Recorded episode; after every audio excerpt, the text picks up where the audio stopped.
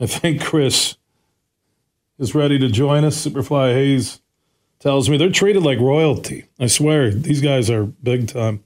How you doing, Chris? I'm just getting my own luggage out of the back of a car and uh, like got five bags. Yeah, not royalty, Bill, but uh, you know what? We're just happy to be here, brother. Third year in a row, you know. Getting third, used to this. Third year in a row, you're going to take uh, the boys out for a dinner on the on3.com expense account. They love it. we are going to St. Elmo's, man. We got our uh, we got our um, we got our reservation, and uh, all the Buckeyes left town apparently. So they're all sad and uh, opened up all the reservations for us. There are always a few stragglers here.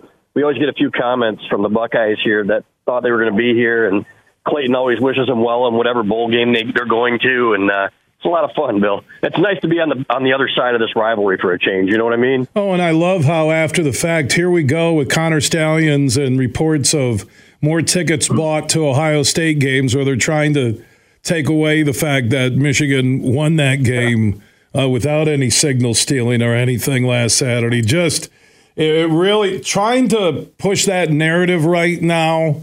It, it just doesn't fit. It makes it, it no. makes Ohio State look even worse in my mind. It does. It's it's you know what? It's it's embarrassing. Frankly, they're trying to keep that narrative alive, and nobody cares now. That's the funny part about it. It's like okay, uh, Ryan Day kind of backed himself into a corner here and painted himself into a corner, and uh, he had to win that game to keep this narrative alive, and uh, it just didn't happen for him. So, uh, and you can kind of sense it going in, Bill. I was watching that game, and I was watching all the stuff leading up to it, and Ryan Day. Uh, they looked nervous. Uh, it looked John Cooper esque, and I wrote this in a column today. You know, back then, John Cooper was hoping to win, and Lloyd Carr was expecting to win. And you got the same sense from Michigan, even without their head coach, Bill, that they were expecting to win this football game, and they went out there, and, and that's exactly what they did. Ohio State was playing from behind all game. It was a tight game. To their credit, it wasn't the blowout it was the previous two years, but took care of business, and here we are again. And you know, everybody's saying this is the last go around for Michigan, so on and so forth. There's a lot of good young talent still on this team. I think that people are kind of overlooking the fact that Michigan's got some talent in the uh, in the in the younger classes as well. So it's not a foregone conclusion that this is going to be the last time they're here for a long time either. Is it the last time for Harbaugh and JJ McCarthy? You know what? Good question. Um, and I'm not sure. I know that they're still working on the contract. There are some people uh, that are approaching it with trepidation. There are some people that just don't like Jim Harbaugh that are trying to to to you know what sabotage the thing, frankly. And uh, there's got to be some language. There's got to be some common ground if they're going to sign him to a deal. But I'll say this about JJ McCarthy, though. He wants to be a Michigan captain, and that means a lot to him. Uh, I'm not guaranteeing that he's coming back, but I'm saying there is certainly a path uh, for him to come back to Michigan for another year and for a lot of people to follow him. That one more year fund, and uh, he is a different kid. And I, I've talked to his dad about this. This kid is special uh, in terms of all the kids that I've covered here at Michigan in a lot of years. Uh, there's just something different about him. Uh, he's the humility for a guy with his talent uh, is is unbelievable. And uh, it, there's just you know what uh, he does, he loves it here so much. It would not stun me if we saw him back in Ann Arbor next year. I don't think that I'd predict it, but I certainly think there is a path for him to come back next year.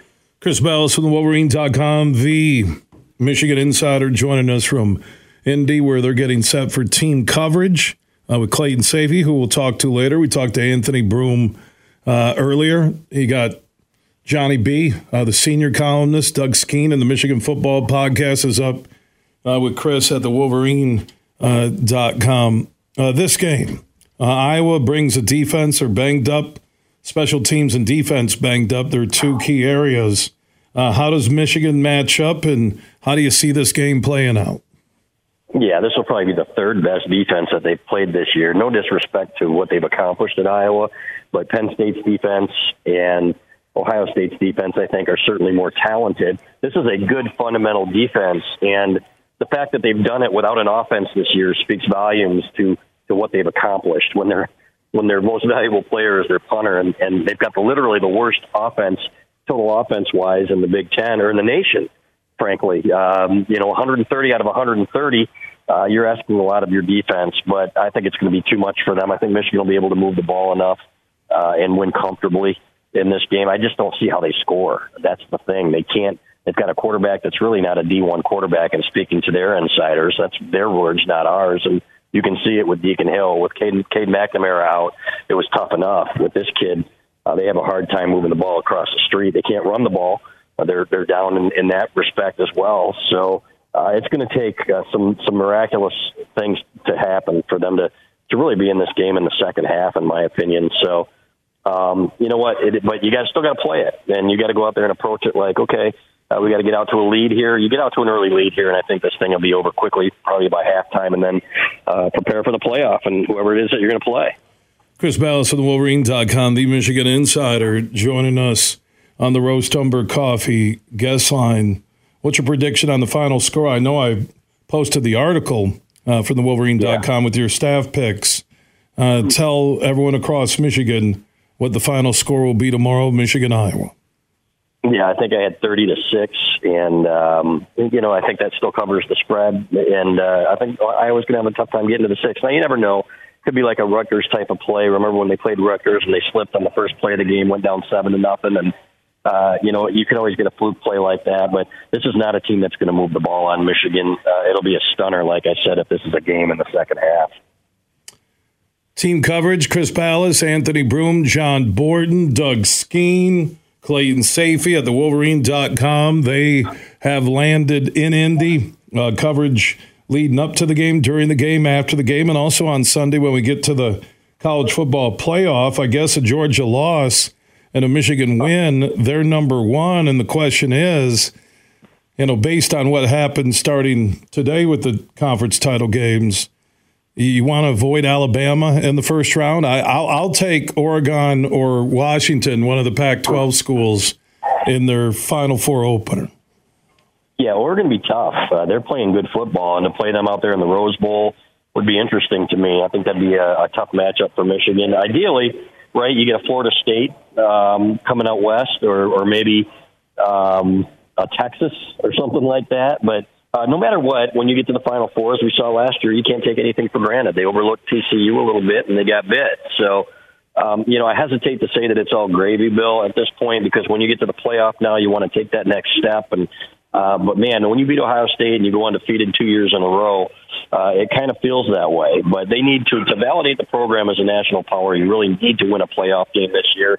So my guess it'll be in the Rose Bowl, probably against either Oregon or Washington. A little bit traditional in that respect, and uh, can't wait to get out there, man. It's uh, it's fun. It's fun when you get to cover a team like this of, of just really good kids, what they've been through, Bill, and uh, what they've been put through by some guys with agendas. Uh, to me, makes this one of the more special teams in Michigan history. All right. Speaking of the team, before I let you go, Chris, and you guys get sure. uh, about doing your business and, and enjoy an evening before the title game. Uh, where is the health of that Michigan football team at right now going into the Big Ten title game? Yeah, obviously Zak Zinter will be out with the broken leg, but other than that, guys with bumps and bruises. Will Johnson is questionable. Michigan's cornerback. I think they'll rest him if they can. It wouldn't surprise me to see him dress and uh, then maybe play him if they need him. But uh, against again against this offense, I think you can get away with not playing him in this game and resting him up for the playoff which is when you're definitely going to need him. Other than that, everybody's good to go. J.J. McCarthy is back close to 100%. You could see it in that Ohio State game. He's moving really well. So they're feeling pretty good about where they are. That's pretty good. Uh, you're into December on a you know a 12 game yeah. season, and Zinter's injury happened in play, and he is recovering well. Uh, and Harbaugh was there, you know, right away. Went from wherever he was straight uh, to the hospital. That says something about Harbaugh, but for Michigan to be healthy going into the yeah. Big Ten title game and the Final Four, that's pretty good. It is, and they got lucky. I mean, it, that's part of it, right? And it helps to have depth too. That offensive line really gelled when Zinter went out. Trente Jones went in there; he looked fresh. He was moving people at right tackle. Karsen Barnhart's more natural position is at guard anyway, and those guys have played a lot of football next to each other, so didn't miss a beat. And uh, but that's what you need if you're going to win a championship. And and uh, credit to them for being able to build that kind of depth.